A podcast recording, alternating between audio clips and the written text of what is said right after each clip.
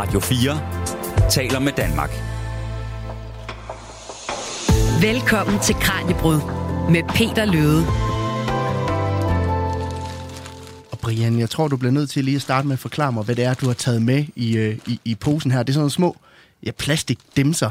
Ja, men, ja, det er egentlig det, som øh, vi bruger ind i øh, vores reaktor. Øh, det er pakkemateriale. Øh, normalt så er det lavet plastik. Vi sørger bare for, at det har et stort nok overflade. Det kan være genbrugsplastik, det kan være polyethylen, polypropylen, hvad end du nævner af plastiktyper. Øhm, der er egentlig ikke nogen, der har fundet det bedste endnu, men jeg har taget med nogle forskellige, nogle vi har brugt i løbet af min forskning. Ja, for du har også nogle med her. De, øh, de første, vi taler om, de er sorte. De her Ja. de er hvide og er, og er lidt mindre, men jeg kan også se, at der er nogle, der, der er enormt store, som, som- du har her. Altså, hvad, hvad er det for en rolle, de spiller i, i dit projekt? Men de spiller egentlig en enorm rolle, fordi det er der, hvor vi har alle vores øh, mikroorganismer, så vi har et biologisk filter. Så øh, på det her pakkemateriale, de her plastikdæmser, blå, små plastikstykker, øh, der har vi alle vores øh, mikroorganismer, som øh, der gror på, og det er egentlig dem, som der laver hele vores proces øh, med at omdanne øh, brint og CO2 til metan. Og i dag i Kranjebrud, der har jeg fået besøg af Brian Dahl Jønsson, der er kemiingeniør med en Ph.D. i bioteknologi og Power to X fra Syddansk Universitet. Velkommen til programmet, Brian. Mange tak. Grunden til, at jeg har inviteret dig i studiet i dag, det er jo, at dit øh, phd projekt har fået en, en del omtale i den, i den seneste tid. For i øh, samarbejde med virksomheden Nature Energy, så har I jo udviklet, som du selv siger, en måde at omdanne CO2 til biogas. Og vi skal nok dykke længere ned i processen med, hvordan det helt konkret foregår. Men kan du ikke ultrakort lige opsummere den her proces sådan helt kort? Jo, ultrakort, øh, så er det en power to x proces så øh, vi vil gerne øh, udnytte vores øh, overskudstrøm, vi får, øh, lave det om til brint, og, øh, så, og det er også her, hvor Nature Energy kommer ind i billedet, så vil vi gerne omdanne al den her CO2, vi har i Danmark, øh, eller fra, især fra produktions, øh, produktioner, og industri og sådan noget, der har der en masse CO2, øh, og i stedet for at udlede den til atmosfæren, så øh, ser vi en, øh, et stort potentiale i at omdanne det til en grøn energi, og, øh, og så simpelthen bruge det på den måde. Og ved at lave mere grøn energi, så kan vi jo så øh, fjerne fossile brændstoffer øh, den vej. Så øh, det vi har lavet, det er, at vi har lavet et biologisk filter. Øh, så et, et rislefilter, hvis man tager det på den måde, så der er en væske og en gas, der løber hen over de her pakkematerialer, som vi lige har snakket om. Og øh, der har vi nogle øh, mikroorganismer, nogle metanogener, der sidder og spiser CO2-brint, og øh, så producerer de det øh, til metan. Og øh, det her med at, at omdanne CO2 til, til biogas, hvis man kan sige på det, det lyder som om, at de har fundet løsningen på både klima- og energikrisen. Altså, er- det en mirakelkur på alle vores problemer, det her? Uh, ikke alle vores problemer, men det er en god start til at løse uh, nogle af vores CO2-problemer i hvert fald. Uh, og især udnytte den her, al den her CO2, vi har fra produktionen af og sådan noget. Så, så mirakel, nej, men øh, det er det er godt. Altså, vi, vi er kommet langt, kan man sige. Ikke? Så, så det er absolut et stort skridt på vejen mod et øh, grønnere, øh, grønnere Danmark. Og i dag i Kranjebrud, der skal vi nok se nærmere på alle detaljerne i dit projekt, Brian. Vi skal blive kloge på, hvad det helt konkret er for nogle skridt, der er involveret i den her proces, og så skal vi dykke ned i det, der hedder Power to X og den akademiske Valley of Death. Og øh, lad os bare kaste os ud i det. Velkommen til programmet. Du lytter til Radio 4. I Kranjebrud i dag, der ser vi altså nærmere på et projekt, der lykkes med at omdanne kuldioxid til metan, altså til biogas. Et projekt, der har resulteret i, at der faktisk åbner et demoanlæg øh, her til næste sommer. Så det kan jo faktisk lade sig gøre, Brian Dahl Jønsson, Ph.D. i bioteknologi ved SDU. Du er en af mændene bag det her projekt, som, som du har lavet sammen med din Ph.D.-marker og virksomheden Nature Energy. Og øh, det kan godt være, at vi skal starte med lige at lære lidt om din baggrund og lære dig lidt at kende, inden vi kaster os ud i det sådan for alvor. Du er Ph.D. i bioteknologi, som sagt, men hvad er din, din baggrund? Hvordan kom du ind i, i det her felt? Ja, øh, mange år tilbage efterhånden. Øh, for, øh, for otte år siden, der startede jeg på øh, universitetet og havde valgt øh, kemiingeniør som uddannelse. Jeg synes, det lød spændende. Øh, kæmpe bred uddannelse med super mange muligheder. Så jeg så det som, jeg havde stor interesse inden for kemi og øh, inden for at, øh, at, at udvikle ting, eller sådan, du ved, øh, hele den der ingeniør-tilgang til, til verdenen med at, at finde på noget nyt, eller lave et eller andet. Øhm, og øh, så under min uddannelse, øh, så skulle jeg også lave min øh, bachelor, øh, og så blev jeg introduceret til biogas, og hvad det var for en øh, grøn energi, og hvordan det hang sammen med verden, og så tænkte jeg, det var da super smart. Man kunne begynde at bruge alle de her restprodukter, vi har, til at lave mere energi. Og øh, ja, så ramte jeg special, og så blev jeg introduceret til, hvordan kunne jeg egentlig udnytte, efter biogassen er produceret, hvordan kunne jeg så udnytte de produkter, vi har der. Der havde man CO2 som restprodukt, øh, og så lavede jeg et special om det. Og øh, det endte så med, at jeg fik en phd stilling bagefter, hvor jeg så kunne fortsætte tre år mere med at forske i øh, den her teknologi. Og øh, det her med at være kemiingeniør, det er jo lidt, som det ligger i navnet, en, en kombination af to felter. Altså, hvad er det for et spændfelt, man, man er i, når man er kemiingeniør? Ah, det er næsten et, ja, det er et godt spørgsmål. Det er, det er et kæmpe spændfelt, ikke? Altså, man, man kan lave alt fra kemiske produktioner til at sidde og optimere på systemer og ja, forske i, i, i ting som det her, ikke?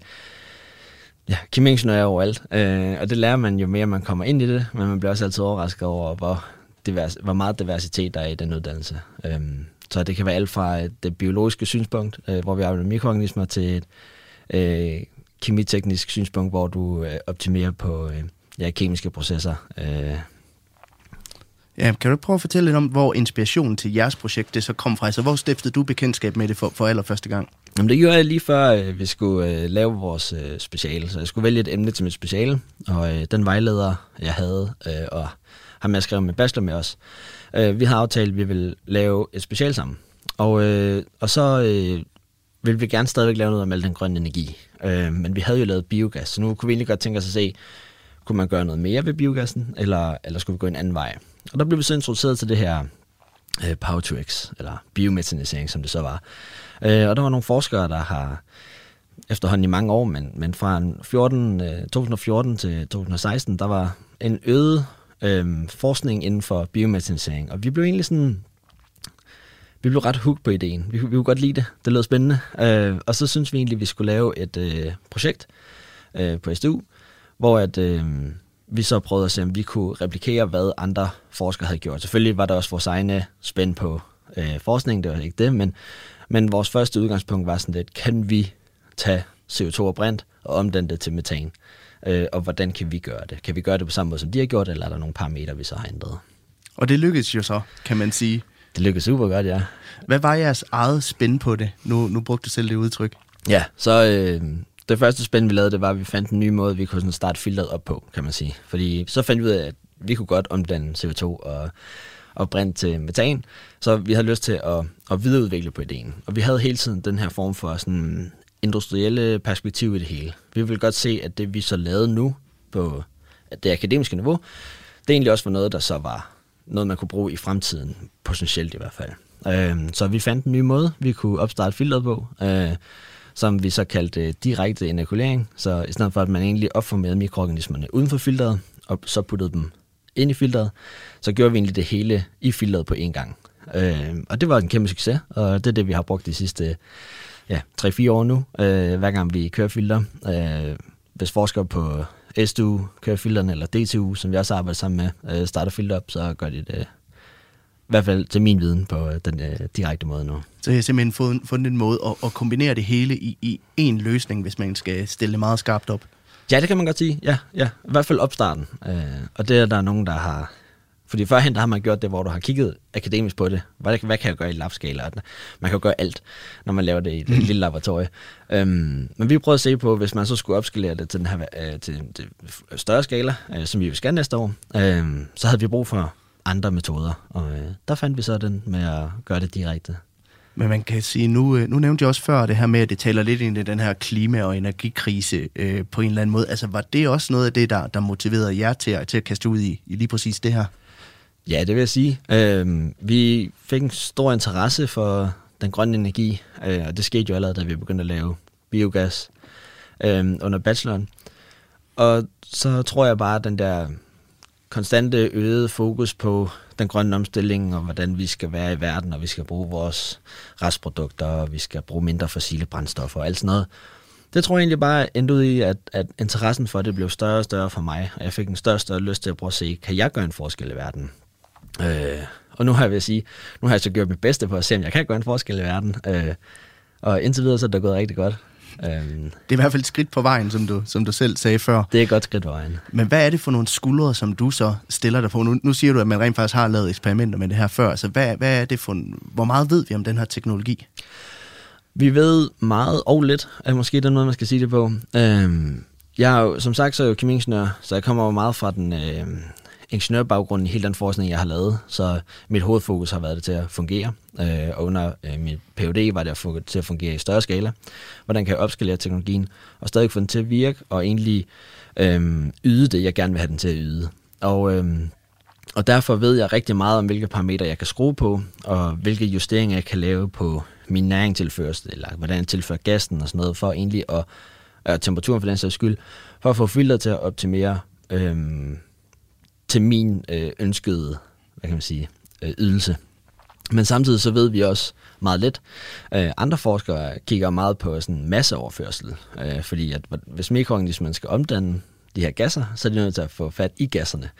Øh, så der er en masseoverførsel, der, øh, der spiller ind her, øh, og det er der mange andre forskere, der kigger på. Og det er lidt sådan en black box, fordi der er ikke nogen, der, igen, der er mange forskellige universiteter og forskningsgrupper, der kigger ind i det. Så er der igen den her... Øh, den her black box med, hvad er det præcis, hvilke parametre det præcis, der påvirker hvad. Øh, så vi ved både meget og lidt. Det er stadig en ny teknologi, kan man sige. Øh, den er jo, ja, det er vel 8-10 år gammel fra nu af, fra man har set sådan en rigtig forskning i det. Og øh, man kan sige, der har i hvert fald været enorm interesse for, for, for dit projekt, det må man sige. Nu talte vi sammen lidt før programmet om, at du, du har været ude og fortælle en del om det i, i forskellige medier osv. Altså, hvordan har det været at opleve den her voldsomme interesse for, for noget, der er så nørdet?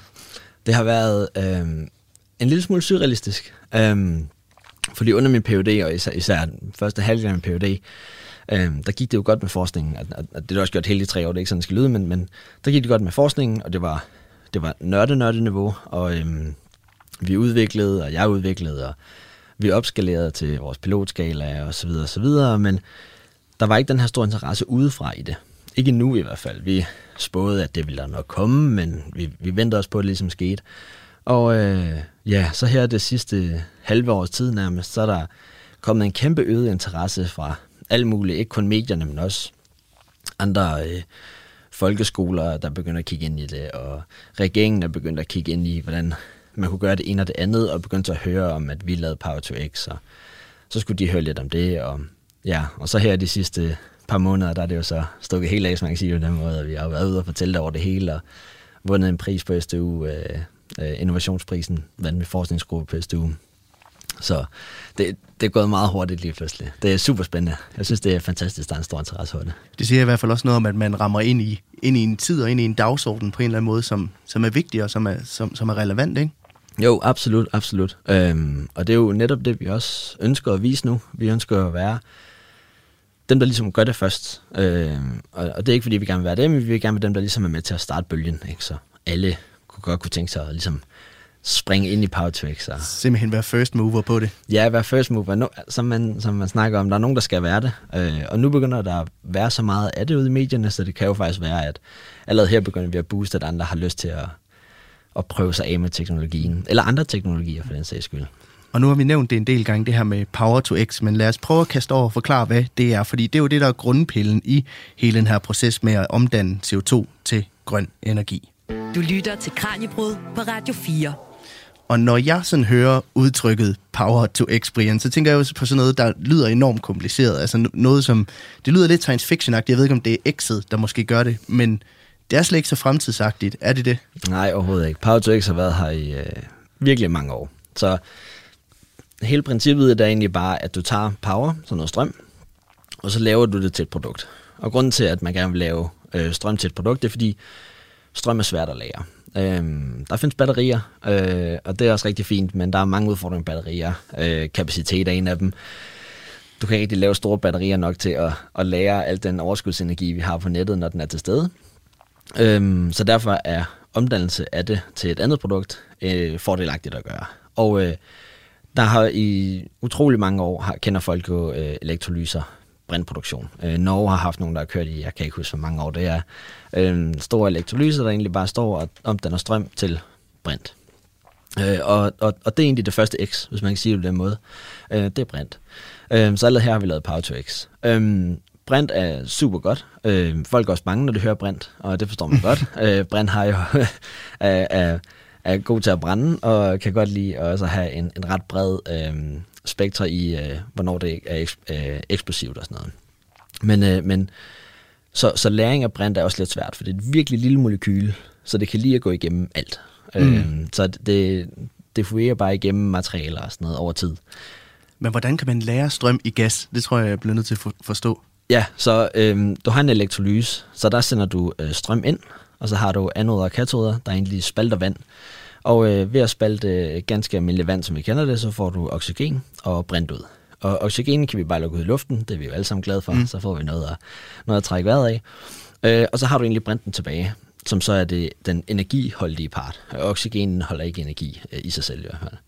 Øhm, så har du den energiholdige part, og øh, den kan du så bruge til det næste trin. Øh, du kan bruge den direkte. Brintbiler har vi hørt om. Øh, de kører nogle steder i verden i hvert fald. Øh, men ellers kan du bruge brinten videre, og det er jo så det, vi har valgt at gøre. Øh, så man siger, at brinten skal ikke være vores endelige produkt, men det skal være et, øh, et, et, et midterprodukt, hvis man kan sige det på den måde. Altså et skridt på vejen det er et hen skridt, til... Det er et skridt på vejen hen til den grønne energi, vi laver. Så Power to X er egentlig bare sådan en, en stor fortegnelse af, at du tager noget overskudstrøm, og så lærer du det i et produkt X. Og det kan jo være alt. Det kan være brint, du står med mm. der. Det kan være metan, som vi laver, øh, metanol, øh, ammoniak. Alle mulige vigtige produkter for øh, nutiden og fremtidens øh, verden. Og nu, øh, nu siger du, at, at den måde, man, man får, får brint på, det er ved at, ved at spalte vand. Altså, hvis man for eksempel vil lære det i etanol, hvad, hvad gør man så? Jamen, øh, så øh, den måde, du gør det på lige nu, det er så, så spalter du egentlig stadigvæk vandet, så du har brinten. Øh, I hvert fald, hvis du kører igennem en, en vandelektrolys. Og øh, så tager du egentlig også øh, CO2 eller syngas, øh, og så bliver det lidt mere teknisk, men det er egentlig bare en CO plus brint forbindelse, øh, eller øh, holdig gas, øh, syngas, øh, kan komme fra synteseprocesser, hvor du øh, brænder øh, ja, enten biogas af, eller, eller andre øh, biologiske materiale af, og så kan du få det her CO og, og brint holdig gas. Øhm, og så bruger du det i en kemisk proces. Så det jeg mener med kemisk proces, det er, at det er sådan en katalytisk proces, så du har en katalyse lavet af nikkel eller jern eller noget i den stil. Øhm, og så sender du egentlig øh, øh, brint og CO eller CO2 ind over den her øh, katalysator. Øh, utrolig rene gasser. Sender det ind over øh, katalysatoren, øh, eller katalysen. Og så, øh, hvad hedder det, øh, så ved temperatur og tryk, så øh, om, laver du egentlig samme reaktion, som vi gør biologisk, øh, hvis det var metan. Mm. Men til metanol, så laver du øh, reaktionen, så det danner metanolforbindelserne, øh, og så har du egentlig det produkt i, i enden, hvis man kan sige det på den måde. Øh, det kræver så, som jeg nævnte, du har virkelig rene gasser, øh, fordi at især fra biogas, så har du svovlbrinte, og svovlbrinte og sådan nogle øh, øh, sådan en katalyse, øh, de har det ikke godt med hinanden. Øh, de reagerer, øh, mm. især under temperatur og tryk. Øh, og så ødelægger du egentlig bare selv din katalyse. Så har du en meget kortere levetid og en, en dårligere øh, ydelse af, af den. Og måske skal jeg lige nævne, at hvis man, hvis man lige er kommet til som lytter, så Brian, som jeg taler med, har det fulde navn Brian Dahl Jønsson. Han er kemiingeniør og med en Ph.D. i bioteknologi, og øh, lige netop det her Power to X fra Syddansk Universitet. Og du er på besøg i studiet i dag for at udfolde indholdet af dit phd projekt der er altså involveret om den CO2 til den her biogas metan. Og den proces skal vi nok komme til lige om lidt, men lad os blive ved det her med, med Power to X lidt endnu. Altså, fordi jeg kunne godt tænke mig at høre, er det overhovedet bæredygtigt, det her med, med Power to X? Nu snakker vi om, at det kræver en masse strøm, altså, øh, og det lyder jo enormt bæredygtigt at, at få en masse ud af det, men altså, den her strøm skal også komme fra et sted. Hvad, sådan, altså, hvordan sikrer man, at det er en bæredygtig proces? Ja, der er forskellige måder at gøre det på. Øhm, den ene måde vil være, hvis man kunne tage strømmen direkte. Lad os sige, at det kommer fra... Vi skal bruge grøn strøm. Uh, lad os starte der. Mm. Uh, og, og, og grøn strøm er jo defineret ved, at det er fra et... Uh, en, uh, nu kan jeg ikke huske det danske ord, men renewable energy. Så vi har jo vindmøller, vi har solenergi, og vi har egentlig også hydropower. Vi har ikke så meget af det i, i Danmark, for vi har ikke rigtig nogen bjerge. Der er nogen, noget vand, Nej, det er vandenergi, ja. Vandenergi, lige præcis. Og, øhm, og så er det egentlig strøm, vi får ud af de, øh, de enheder. Øh, og hvis man kunne tabe den direkte øh, ind i vores øh, proces, så øh, tage et strømkabel, sæt den til vindmøllen, og så sæt den direkte ind i elektrolysen, men så ved vi, at vi får grøn strøm. Øh, og så er det jo egentlig, så, så er der egentlig ikke noget øh, i vejen med det. Men som det er lige nu, øh, så kobler man sig bare på elnettet, og så tager man en masse strøm øh, til ens elektrolyse. Øh, måden man kan sikre sig på, at den er grøn, øh, certifikater, øh, simpelthen øh, købe sig til den grønne strøm, Øh, lidt ligesom man gør øh, hjemme i sin husstand, øh, så er der måske nogen, der har øh, eludbydere, hvor de simpelthen vælger at sige, ja, jeg vil gerne købe grøn strøm. Øh, og så har de egentlig bare købt et certifikat til at støtte den produktion af den grønne strøm. Øh, så man kan sige, at al strøm i elnettet er jo ens. Øh, vi kan ikke se, hvor den kommer fra, når den kommer ud af, af stikkontakten, mm. øh, men vi kan købe os til, at vi støtter den grønne produktion af det. Øh, og øh, der kan man egentlig sige, at øh, det samme vil vi gøre med elektrolyse, elektrolys, når vi skal lave vores brint. Øh, men samtidig så skal vi også holde fast i det her med overskudsstrøm. Så vi skal ikke bare bruge strøm, når vi har lyst. Vi er nødt til at passe det ind i, hvornår har vi nok strøm på nettet, øh, til at vi kan køre vores øh, processer. Fordi, så, så det er simpelthen ligesom øh, man gør derhjemme for tiden, altså holde øje med, med, med elpriserne simpelthen, og ja, så se, hvornår kan det betale sig at køre? Ja, lige præcis, fordi som alle nok sidder og tænker nu, så er det sådan, elen er virkelig høj for tiden, og ja. virkelig dyr, og det er jo et, et, et rent øh, aftryk af udbud efter spørgsel, så lige nu vil Pauto X ikke være super populært at køre, tror jeg, øh, hele tiden i hvert fald. Øhm, så det er også derfor, vi stadig kigger i fremtiden. Det skulle gerne falde tilbage. Vi skulle gerne blive ved med at producere de her store energiøer, og nye vindmølleparker og solcelleparker og sådan noget, der egentlig giver al den her grønne strøm, som vi har brug for. Og øh, når det sker, øh, så kan vi jo køre vores Power X, eller alle andre kan køre deres Power X i længere og længere tid ad gangen. Øh, ideelt set vil der jo være øh, grøn strøm lavet direkte til en hver elektrolyse, som egentlig bare kan omdanne den her CO2, vi gerne vil. Så man kan sige, at øh, på et tidspunkt ude i fremtiden, så, øh, så, så får det måske gang på jord, men for, for tiden, hvor der, hvor der er strømkrise, så, øh, så er det mere på eksper, øh, sådan et eksperimentplan.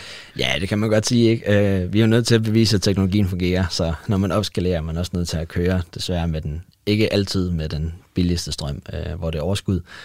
Men, øh, men det er jo helt sikkert et fremtidsperspektiv. Altså i fremtiden vil du ikke have øh, hundredvis af fuldskala øh, power der kørte, når øh, strømmen ikke var til det. Radio 4 taler med Danmark. Og øh, lad os prøve at kaste os over og forklare og dykke lidt ned i den her konkrete proces med, med at omdanne CO2 til metan, som jeres øh, anlæg altså øh, står for. Øh, I starten af programmet, der præsenterede du den ene af to genstande, du har taget med. Det var ja. de her, øh, hvad kan man sige, plastikdæmser, som, som I bruger i jeres, jeres drøbfilter.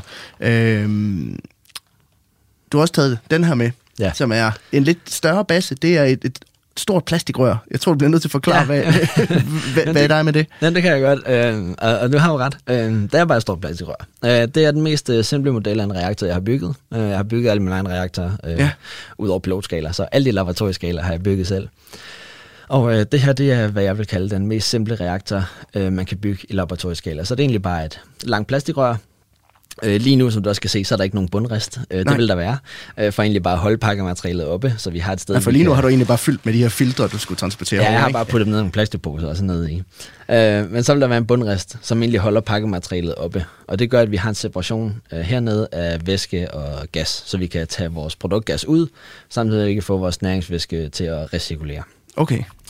Og øh, så er den egentlig bare fyldt med hvad pakkemateriale man lige vælger, og det kommer man på, hvad, hvad man selv føler, der er rigtig godt. Ja, du bruger de her plastik. Vi har primært brugt dem her faktisk, ja. de hvide her. Hvide små nogle. De hvide små, ja. ja. Stort overfladeareal, øh, det er det, vi gerne vil have. Det er polyetylenplastik, så ganske almindelig PE, øh, som man kender det. Øh, dem har vi så pakket filteret med, så fylder vi nogle mikroorganismer I fylder dem simpelthen bare, hælder dem bare i? Ja, lige, ja, lige præcis. Øh, vi hælder dem bare i. Øh, så det er det, man også vil kalde en uh, random packing, øh, fordi at det er de ligger sig, som de ligger sig, når du putter dem i. Og øh, så fylder vi det op, fylder øh, reaktoren op med nogle mikroorganismer. Øh, der tager vi væsken, der kommer direkte fra en biogasproduktion, fordi mm. der har vi allerede dem, vi gerne vil bruge til stede. Øh, vi vil gerne bruge nogle, der hedder hydrogenotrofiske metanogener. Øh, ja. Det er et meget langt og fancy ord. hvad, hvad, hvad er det for nogen? Det betyder egentlig bare, at øh, hydrogenotrofiske betyder, at de lever på brint. Mm. Og metanogener, det er egentlig bare nogen, der laver metan. Okay. Så øh, kort sagt, så, tager, så, så lever de af Øh, deres metabolisme er afhængig af, at de får brint og CO2. Mm. Øh, og så omdanner de det, og så danner de øh, metan og vand øh, og varme. Og det er ligesom deres, hvad kan man sige, biprodukter til, at de overlever. Øh, okay. Så vi tager egentlig bare, hvad de har lavet, og er glade. Mm. Øh, og de er glade, for de får lov til at leve af det, vi giver dem. Og de lever så i de her plastikfiltre? Ja, så de, de sætter sig på overfladen, øh, laver en biofilm, øh, hvor de øh, ligger og har det godt, og øh, så får øh, de nogle gasser og noget næring. Øh, og der skal man se, at gasserne er lidt ligesom deres, øh, øh, nu, vil jeg sige, nu bruger jeg kulhydrater i forhold til mennesker, mm. øh, så det er ligesom deres mad, de lever af, øh, og så får de næringen fra det, vi trikler henover, og det er lidt mere ligesom øh, vores vitaminer, hvis man kan sige det på den måde. Så der får de det her, alle de her små ting, man har behov for at spise. Så de spiser CO2 og brint op og prutter om metan og, og, og, og vand. Ja. Simpelthen. Altså, øh, hvad, hvad er det så, der kommer ud i den anden ende? Er, er det metan og vand, I så henter nede i, i bunden af den, eller hvordan? Ja, så der kom som de tre næv- øh, ting, jeg nævnte, øh, metan, vand, varme, det er de tre øh, ting, der kommer ud af den her proces. Vandet, øh, det bliver jo blandet med al vores næring og rester af mikroorganismer og sådan noget, så det vil man ikke rigtig se andet end, at man ser en, en, en større mængde væske i bunden af, af filteret, og det er man så nødt til. Det er fyldt med næring til gengæld, så man kan putte ud på en mark, Øhm, man giver det til landmænd, og så kan de putte det ud på marken. Øh, vi kommer til i øh, større skala at putte vores efterlager. Det kommer ikke til at ændre nogen øh, øh, for tynde noget, fordi det indeholder næring det, øh, i sig selv. Øh, og så kommer det ud på marken til landmændene. Øh, varmen kan man genanvende, øh, så det ikke bare bliver en spildvarme, men øh, det, er en- det er en direkte øh, lavtemperaturs overskudsvarme. For vi kører ved de her 55-60 grader, så varmen vi får ud vil jo ligge i det, øh, i det om, område. Og øh, så den kan man øh, opbruge til genopvarmning af andre ting, øh, og spare energi på den måde. Øh, ja, og så får vi metan ud i øh, sidste ende, som man øh, lige kan opgradere for rester af CO2, der skulle være, øh, og så kan det egentlig bare komme ind på gasnettet. Og øh, nu nævnte du før, at man, I, jo, I jo bruger de hvide af de her øh, de filtre, de, de, de små, du har taget med her. Ja. Altså, hvad, hvad er sådan den ideelle størrelse? Hvad er det, der er vigtigt, når man vælger sådan et, øh, øh, en pakning her? Jamen det er det, der egentlig stadigvæk er sådan lidt en, øh, en black box ind i forskningen. Øhm, der er en rimelig øh, enighed omkring, at et, et, et stort overfladeareal er ideelt, og øh, at øh, plastiktypen er noget, nu siger jeg plastiktypen, eller typen af pakkemateriale, mm. er noget, som mikroorganismerne kan lide at leve på. Øh, man kan ramme en plastiktype, hvor de ikke kan lide at leve på, øh, og så får man ikke øh, en god øh, biofilm, øh, og så kan du ikke opnå den samme øh, performance. Men som jeg siger her, vi bruger plastik. Øh, andre bruger liggenødder. Øh, Jeg har set nogen lave øh, forsøg med, øh, med, med biokul, øh, aktiv kul, øh, biochar. Så der, er- der er ikke nogen, der har fundet det helt perfekte pakkemateriale endnu, men der er mange, der har fundet det, de godt kan lide at bruge, øh, som alle sammen ligger i samme øh, hvad kan man sige, øh, ydelsesområde. Øh, Hvorfor I valgte dem her så? fordi at de virkede for os. Øh, det, det er egentlig ret simpelt. Øh, vi så det her stort overfladeareal. Øh, jeg tror faktisk, det blev brugt i en anden artikel også, og så valgte vi at, øh, at bestille dem hjem, og så kørte vi forsøg med dem, og så var vi sådan lidt, de fungerer godt. Øh, de gør, hvad vi gerne vil have, og vi kan have nok mikroorganismer til, at vi kan yde vores filter øh, ret meget. Og øh, så har vi egentlig bare brugt dem til at opskalere med. Så er vi så nået ind i, at vi opskalerer til pilotskala, og så det næste store skridt, vi skal til. Øh, og der er vi så øh, af erfaring med andre firmaer, øh, som bygger de større skalaer, har så sagt til os, at øh, vi skal finde et andet pakkemateriale. Så det er egentlig det, vi lidt er i gang med nu. At finde et andet pakkemateriale, der er, der er lige så godt som det her, men kan fungere, når der begynder at komme rigtig meget af det, så det ikke bare bliver trykket fladt. I har udviklet jeres eget rislefilter også. Altså, hvor indgår det i processen? Er det hele den her, der... der Det er hele den her, der er et rislefilter. Okay. Øh, så det eneste, og det er også en af de ting, der så ikke er, heroppe i toppen, der vil sidde en, øh, en lille dyse, Ja. øh, som egentlig bare vil sørge for, at væsken, der recirkulerer, den bliver spredt ens ud over overfladen heroppe, og så øh, øh, risler det egentlig stille og roligt. Så det vand, der er tilbage, det bliver cirkuleret tilbage, men kommer ud i, Ja, lige præcis. over ja, det hele. Ja, så okay. de sørger for, at de får næring hele tiden. Hvordan spiller det her med Power to X så ind? Altså, hvor indgår det i hele den her proces? Jamen, øh, den går lidt over det hele. Så de, de gasser, der kommer ind, øh, vi sender dem ind i toppen af reaktoren, nogle sender dem ind i bunden af reaktoren. Øhm, det indeholder jo, øh, vi tager øh, rå biogas, så vi har ikke opgraderet noget som helst på gassen. Vi tager den bare direkte fra hovedledningen, efter det kommer ud af en biogasreaktor. Sætter den ind i toppen af, af vores øh, rislefilter, og så har vi en anden streng, der kommer ind, hvor øh, der simpelthen er brint i. Øhm, og så, øh, Som er, kom- som er blevet omdannet fra Power som, to X? Som kommer fra Power to X. Øh, og så tager vi brinten fra elektrolysen der, øh, og sender ind i vores filter sammen med biogassen, der indeholder metan og CO2 og sort brinte og alt muligt andet. Øh, og, så, øh, og så kører det hen over vores øh, pakkemateriale, hvor at vi har den her biofilm siddende, og så bliver CO2'en og brinten omdannet, og metanen går igennem. Og så ud af bunden får vi mere metan, kan man sige på den måde. Hvor kommer det her CO2 så fra? Altså, stopper man det, stopper man det ind i en maskine, så der, der, der, der fører det den her vej ned, eller, eller hvordan foregår det? Ja, så CO2'en vi bruger kommer fra øh, normal biogasproduktion. Så øh, der tager man øh, en masse restaffald, øh, gylde, afgrøder og halm og sådan noget, putter ind i en biogasreaktor, så en, en, en stor øh, øh, omrørt reaktor, en CSR-reaktor, øh, lad det være en, en 30-40 dages tid, og øh, i den proces er der en masse mikroorganismer, der nedbryder de her store organiske molekyler helt ned til, at det simpelthen bliver øh, metan og CO2, der kommer ud i øh, sidste ende. Og øh, så den gas, øh, den tager vi egentlig bare direkte, for den indeholder en masse CO2, 40 procent cirka, øh, og så bruger vi det egentlig det i øh, vores reaktor, og omdanner det op til, at øh, de 40 procent CO2 bliver 40 procent metan i stedet for. Så det er simpelthen de der, det er de der gasser, der, der kommer op fra en møding, men simpelthen indfanger og så overfører til kan man sige det på den måde? Ja, det kan man godt lidt sige på. Øh, vi laver jo biogas for netop at spare miljøet for en masse øh, øh, grønhus, øh, drivhusgasser. Øh, men er der et, så et økonomisk aspekt i det også? Altså vil det pr- principielt kunne skaffe os øh, billigere energi, nu hvor vi er ved det her med strømpriser også?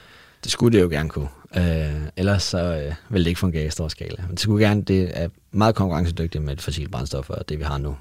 Så der er penge i lortet, bogstaveligt talt. Ja, lige præcis. Og øh, det her anlæg, det er som nævnt blevet til i samarbejde med den virksomhed, der hedder Nature Energy. Ja. Og det er jo et ret interessant samarbejde, der ligger der. Det, det tænker jeg, vi skal dykke lidt ned i nu. Du lytter til Radio 4. Kender du The Valley of Death? Måske tænker du på den amerikanske nationalpark Death Valley, eller Interstate 40 motorvejen, der går på tværs af staten North Carolina, der også har fået tilnavnet Valley of Death. Det er godt nok ikke nogen af dem, vi skal tale om nu, for i forskningsverdenen, der er dødens dal det, der ligger mellem forskningen og så den rigtige verden, hvis man kan sige det på den måde. Et hul, som enormt mange forskningsprojekter falder i, og derfor aldrig rigtig når ud og gør en forskel i den virkelige verden. Men den kløft, den har I jo så formået at bygge en bro henover med, med jeres projekt, Brian Dahl Jønsson, Ph.D. i bioteknologi ved SDU. For jeres øh, Ph.D. projekt, det gik ud på at lave det her anlæg, altså bevise, at man kunne omdanne CO2 til metan gennem en, en længere proces, som vi lige har været igennem. Og øh, det er jo lavet sammen med den her virksomhed, der hedder Nature Energy. Prøv at fortælle lidt om, hvordan det samarbejde kom i, i stand. Ja, øh, jamen øh, det kom i stand af, at øh, jeg lavede mit øh, special, og, øh, øh, og så, øh, så så vi egentlig, øh, da vi var gået i gang, det var et et års langt speciale, øh, så da vi var gået i gang, så så vi egentlig hurtigt potentialet i den her teknologi. Øh, så der blev lavet en ansøgning til et øh, EUDB-projekt, øh, hvor at vi i samarbejde mellem SDU og DTU, øh, Nature Energy og Biogas Clean, gik ind i at se, om vi kunne øh, opskalere den her teknologi. Og simpelthen prøve at tage den ud i den virkelige verden, hvis man kan sige på den måde.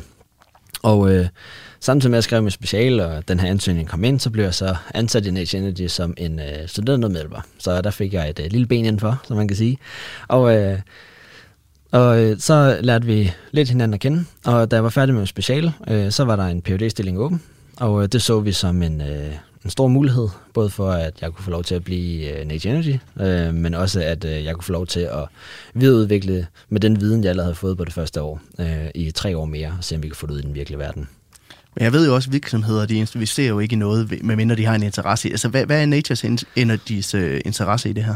Jamen, den er jo stor. Uh, vi har en masse CO2 fra uh, alle vores biogasanlæg, uh, så vi har jo en kæmpe interesse i at, at udnytte det. Fordi vi producerer en masse grøn energi, Øh, og alt sammen med den grønne energi, så producerer vi også en masse grøn CO2. Og den grønne CO2 kan vi godt lukke ud i atmosfæren lige nu. Øh, det vil være øh, CO2-neutralt. Øhm, vi har et enkelt anlæg, hvor vi simpelthen øh, tager vores CO2, og så gør vi den til en væske. Og så henter strandmøllen den og distribuerer den ud til Danmark. Og øh, der dækker vi, øh, jeg tror det er en tredje til en fjerdedel af fødevareindustriens CO2-forbrug i Danmark. Men hvordan foregår det her samarbejde så? Altså, hvad har Energy, Nature Energy tilført til projektet udover, udover penge? Ja, øh, en masse viden, og især hvordan man kan få ting til at virke inden for, i øh, den rigtige verden. Øh, hvad skal der til for, at en industri som Nature Energy kunne gå ind i det? Hvad, hvad faldgrupper kunne komme fra øh, den akademiske verden? Vi har jo lige snakket om mm. øh, Valley of Death, Technol- øh, Technological Valley of Death. Og hvis de kan ligesom lidt hjælpe med den her bro. Øh, hvordan, hvad vil de se af vigtige ting, der blev gjort og forsket i, for at de kunne bruge det i den virkelige verden. Og, og det var rigtig meget det, der kom. Så der kom virkelig meget viden, og så har de jo selvfølgelig også øh, lagt mulighed for, at vi kunne bygge et større anlæg og lægge det på et rigtigt biogasanlæg, og så man, hvad kan man sige, lave en pilotskala af, hvad vi gerne vil gøre i den virkelige verden. Og så på den måde kan vi teste direkte. Så vi behøver ikke at lave noget i et lab med meget kontrolleret forhold. Vi kunne faktisk tage det ud, hvor vi nogle gange så svinger øh, en produktion jo, og så så vi egentlig, hvordan vores øh, teknologi egentlig kunne følge med i det. Så det er simpelthen muligheden for at overføre det fra teori til, og så til, til praksis? Ja, ja, egentlig, det kan man godt kalde det, ja. Men tror du, at I kunne have lavet det her projekt, hvis ikke, der var, hvis ikke Nature Energy var kommet ind over? Det tror jeg ikke, nej. Øhm, og grunden til, at jeg ikke tror det, det er, fordi at der er andre, øh, der har prøvet at lave øh, større filtre og sætte det på biogasanlæg eller rensningsanlæg, der har biogasstrøm og sådan noget. Øhm, men det er aldrig set komme videre end det. Øh, så er det ligesom stoppet. Så er der kommet en artikel ud af det fra øh, eller to ud fra universitetets side af, og, øh, og, og, og så stopper det. Så, det, så, så rammer det netop den der valley of death. Og så, så fader det ud, og så på et tidspunkt kan det være, at der er en industri i fremtiden, der så har en RD-afdeling og har økonomien til det, og kan bakke det op, og så vil jeg sige, nej, lad os prøve at se, om vi ikke kan gøre det her i den virkelige verden. Men så er der gået så lang tid, altså sådan, det, det, det er meget forsinket, hvis ikke man kan gøre det sådan med det samme, som vi jo faktisk har gjort her. Ja, for, for hvorfor er det, at de her, nogle mange af de her projekter, de, øh, de strander øh, i laboratoriet og aldrig rigtig kommer ud og, og, og lever sit liv i den, i den virkelige verden? Ja, jeg ser det lidt som, at øh, der er en stor interesse i at få tingene til at virke. Så hvis man ser på den akademiske side af det, og udvikling af teknologi i de første øh, step af teknologiens øh, øh, klarhed til den virkelige verden, øh, så er der en stor interesse i starten. Få ideen, test ideen, og så teste den meget i lab. Øh, det kan man godt lide i den akademiske verden på universiteter. Så laver du nogle artikler, og så øh, hvis ikke du kan se, hvordan du kan blive ved med at og hvad kan man sige, udvikle på teknologien, øh, så siger du jo, vi er tilfredse. Øh, men det, der så stopper der, det er, at du har lavet et meget kontrolleret forsøg. Du har lavet alt, mm. alt er kontrolleret. Du kan jo styre de mindste detaljer, når du står i et laboratorium. Blande ting specifikt og alt sådan noget. Øhm, og så, så, så kommer det bare ikke videre. Det er ikke altid, industrien overhovedet finder ud af, at det er blevet testet i den akademiske verden. Øhm, selvfølgelig kan de læse en artikel en gang imellem, men så igen, hvis de fanger den artikel i det emne. Så der mangler lidt den der, hele den der bro imellem den akademiske verden og industrien. Og, og det er jo det, som vi har brugt min PhD til.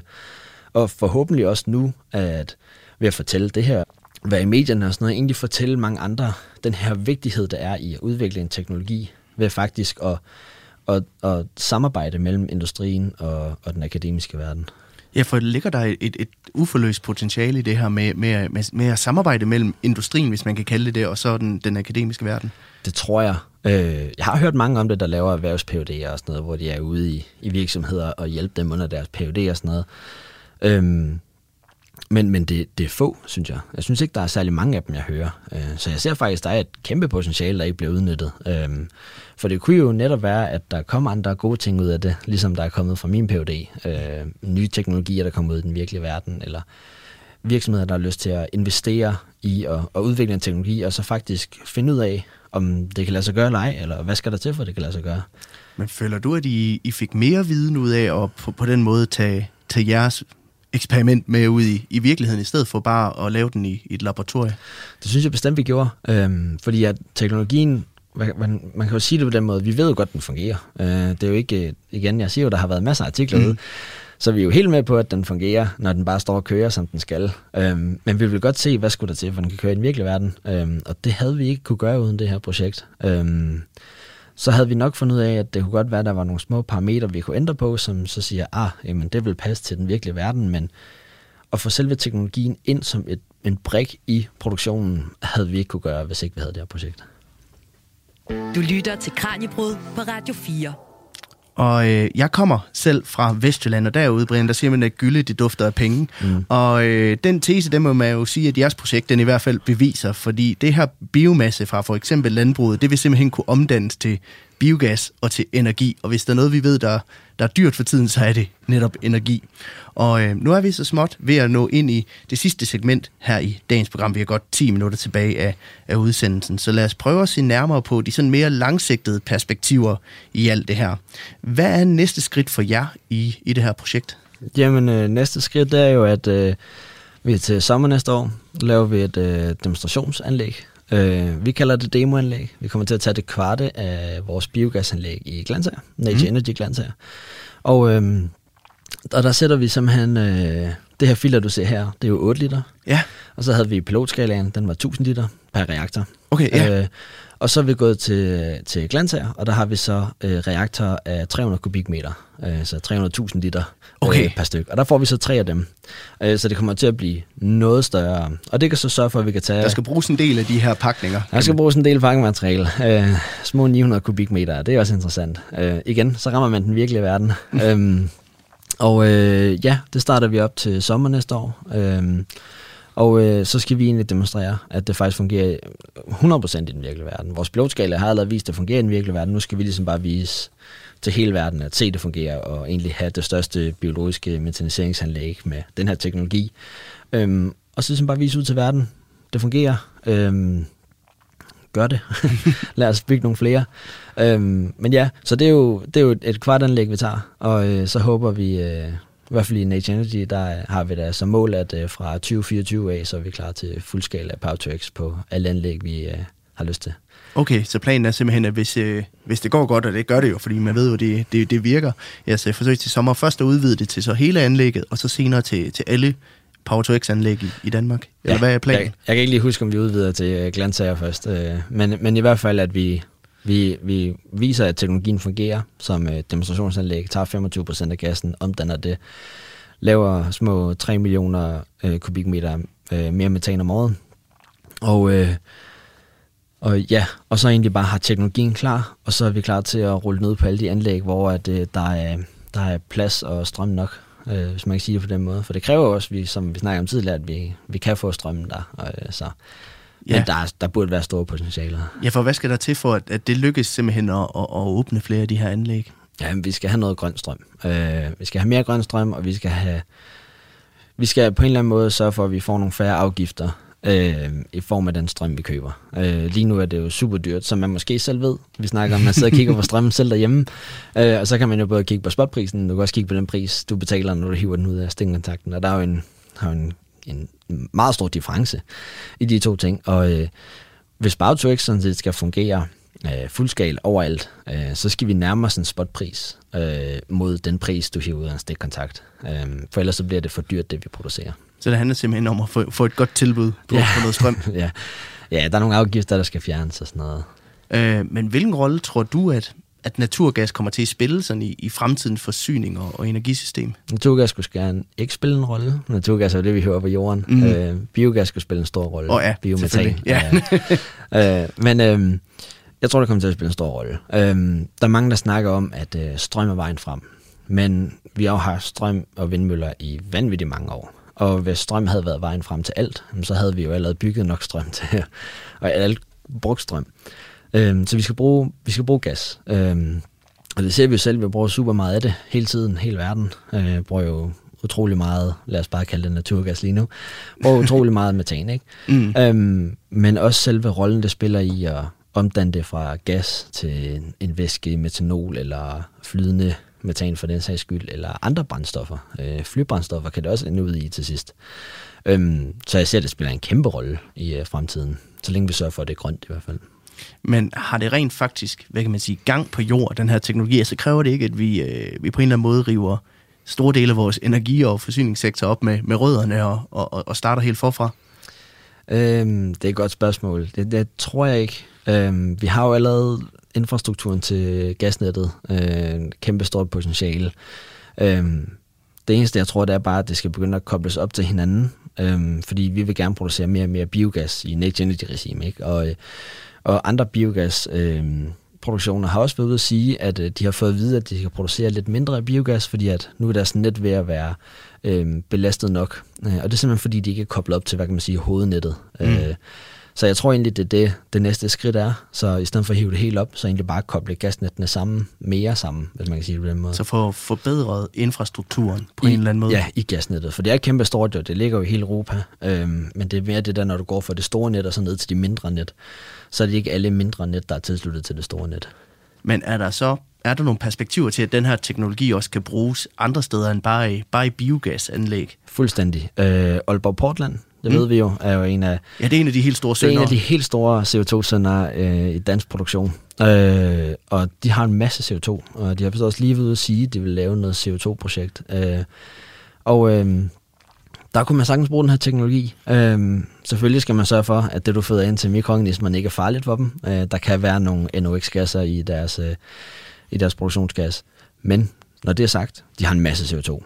Øh, og vi, du kan sagtens til, bruge den her teknologi. Den her den er ikke specifik til biogas. Den er egentlig bare specificeret til at bruge en CO2-kilde, øh, som ikke behøver at være renset til den kliniske niveau, som øh, katalytisk øh, metanisering mm. skal bruge eller metanolproduktion for den sags skyld. Så, så vi kan egentlig bruge den til at omdanne CO2 til, til, til en, hvad kan man sige, en hel palette af, for, af forskellige ting, alt efter hvad vi gerne vil, vil bruge. Ja, så vi vil jo lave metan ud for det her filter, men hvad du så bruger metanen til, der har du en, en hel bunke af ting, du kan gå ind i. Øh, og det er jo bare an på, om du vil bruge metanen direkte, eller om du vil igennem nogle flere produktionstrin til at ramme metanol eller flybrændstoffer eller sådan noget. Men vi fjerner jo så CO2, som er et af det, en af de gasser, der skaber allerstørst problemer for, for os og for vores klode. Og så får vi så en gas, som vi, som vi står og mangler lidt af, og, og, og godt kunne bruge til en hel masse. Altså er det bare en, en hvad kan man sige, en, en to-i-en løsning øh, på, på to af de helt store øh, problemer i, i verden? Ja, det kan man jo godt lidt sige. Øhm, man skal lidt forstå det på den her måde, som den metan, vi bruger, øh, den, så er egentlig bare for, at vi ikke skal grave mere metan op for jorden. Så man kan sige, at vi forskubber egentlig bare øh, den, meta- eller, ja, den naturgas, vi vil øh, grave op. Øh, og så i stedet for, at vi udelukker CO2'en på biogasanlægget, så udelukker vi den bare der, hvor vi brænder metanen af. Men det gør, at hvis man kigger på hele sådan CO2, øh, hvad kan man sige det, øh, regnestykket, så tilfører vi ikke ekstra CO2 ind i vores regnestykke. Vi genbruger bare det CO2, vi allerede har i vores system. Så man mås- vil måske i sidste ende kunne fjerne CO2 fra, fra atmosfæren, hvis man tænker lidt stort. Ja, og hvis du går andre teknologier, så øh, det her, hvis øh, man kender det udtrykkende, så er det en CCU-teknologi, så vi udnytter vores carbon. Øh, men man kan også kigge ind på storage i stedet for, så simpelthen lærer øh, CO2'en. Og så begynder vi netop at kigge på, at man fjerner CO2 fra atmosfæren. Man kan sige, at det er lidt den konkurrerende del til det her. Øh, her der får vi så noget energi ud af det, og øh, det vil vi nok helst gerne have. Mm. Men øh, i fremtiden, når vi jo er øh, forsynet med al den energi, vi har behov for, jamen så kunne man jo godt begynde at, øh, at kigge meget mere ind i at, at lære CO2 ned i jorden i stedet for. Ja, nu vi er ved det her med fremtiden, så vi begynder at nærme os slutningen på, på dagens program. Men altså, hvilke landvindinger tror du, vi, vi ser på det her område inden for de næste 10-20 år? Jeg tror, vi ser en, jeg tror ikke engang, vi behøver gå 10 år frem, før vi ser en, altså en, en kæmpe eksplosion i uh, Power to X. Uh, det kan både være den her teknologi, men det er også vigtigt, at vi ser ikke vores teknologi som værende løsningen. Der er ikke én løsning. Det, det er nødt til at være en kombination af en masse løsninger, fordi vi skal bruge masse forskellige produkter. Metan er bare det, den vi skal bruge meget af. Øhm, jeg tror ikke engang, vi skal 10 år frem for at se, at der har været en kæmpe øh, udvidelse eller sådan spredning af Powtrex og vores biometanisering. Jeg kunne sagtens forestille mig, at det er inden for en femårs periode, vi kigger, før vi har masser af fuldskala Powtrex-anlæg over det hele. Men hvilken rolle håber du så selv, du kommer til at spille i den udvikling? Jeg håber, at jeg kan være med til at udvikle det. Øh, det skal da ikke være øh, nogen hemmelighed. Øhm, det vil da gøre mig glad at se, at man kunne udrulle det flere og flere steder, og så se, at det simpelthen at, at det virker og gør en forskel. Øh, alle de steder, vi kan, vi kan få det ud at, at fungere, øh, og behøver det være i Danmark overhovedet ikke. Øh, jeg er egentlig øh, jeg er lidt ligeglad med, hvor det er henne. Jeg vil mm. bare gerne være med til at gøre en forskel, jeg vil gerne være med til at udnytte den CO2, vi er til stede. Øh, det behøver øh, biogas er et ideelt sted at tage det. Det kunne også være Aalborg Portland, det kunne være cementfabrikker i Canada, hvem ved. Øh, Norge, Canada, andre steder i Europa, Nordamerika, det er ligegyldigt. Det handler bare om at få det, få det ud og få det, det til at gøre en forskel. Ja, jeg vil bare gerne have det ud, jeg vil gerne vise folk, det gør en forskel, jeg vil gerne have, at folk har lyst til at investere i den forskel, det kan gøre. Så hvis vi her på falderæbet skulle tage, skulle tage én ting med fra, fra dagens program, en lektion eller, eller noget i den stil, altså hvad skulle det så være, Brian? Ja, jeg tror, det skal være, at, øh, at vi begynder at kunne producere en masse grøn energi, øh, som er CO2-neutral eller CO2-negativ den der. Øh, og så tror jeg, det skal være det med, at man skal ikke være bange for at satse. Øh, fordi det har jo været sats fra starten af. Det har været øh, investeringer og beslutninger, der er taget fra, fra alle sider af, øh, om at få det til at, og ønske at få det til at fungere. Ja, men sige, både fra jeres side og fra, fra virksomheden øh, Nature Energy Ja, absolut. Side. Ja, lige præcis. Øh, og, og, og det er jo det med, at man er, man er nogle gange nødt til at tage en risiko, og man er nogle gange, nogle gange nødt til at være de første, der gør ting. Øh, og det er super svært, fordi man har ikke nogen at lægge sig, at læne sig op af, øh, man har ikke noget at sammenligne sig med man må bare stole på det, man gør. Og, øh, men også være med til at tage den risici, at det kan jo så godt være, at det ikke fungerer i sidste ende. Øh, men så har man i mindste prøvet at gøre en forskel, øh, i stedet for at, at stoppe det, inden man overhovedet går i gang. Det synes jeg er en rigtig god lektion at slutte dagens program på. Brian Dahl Jønsson, kemiingeniør med en Ph.D. i bioteknologi og Power to X fra Syddansk Universitet. Tusind tak, fordi du har lyst til at tage hele vejen fra Fyn for at besøge os i dag. Jamen selv tak, det har været en fornøjelse. Du lytter til Kranjebrud på Radio 4. Og det var alt, hvad der var på tapetet i dette afsnit af Kranjebrud. Tusind tak, fordi at du lyttede med. Husk, at vi sender Kranjebrud alle hverdage fra 12.10 til kl. 13, og det er altså lige her på Radio 4. Hvis du vil høre nogle af de tidligere udsendelser, så kan du også finde dem som podcast i Radio 4's app, der kan hentes på både App Store og på Google Play. Og husk, at hvis du har en idé til et emne eller et tema, som du mener, vi bør tage op, så tøv ikke med at sende os en mail på kranjebrud radio4.dk så øh, kigger vi i hvert fald meget gerne nærmere på det. Programmet er produceret af Videnslyd for Radio 4. Tusind tak for i dag.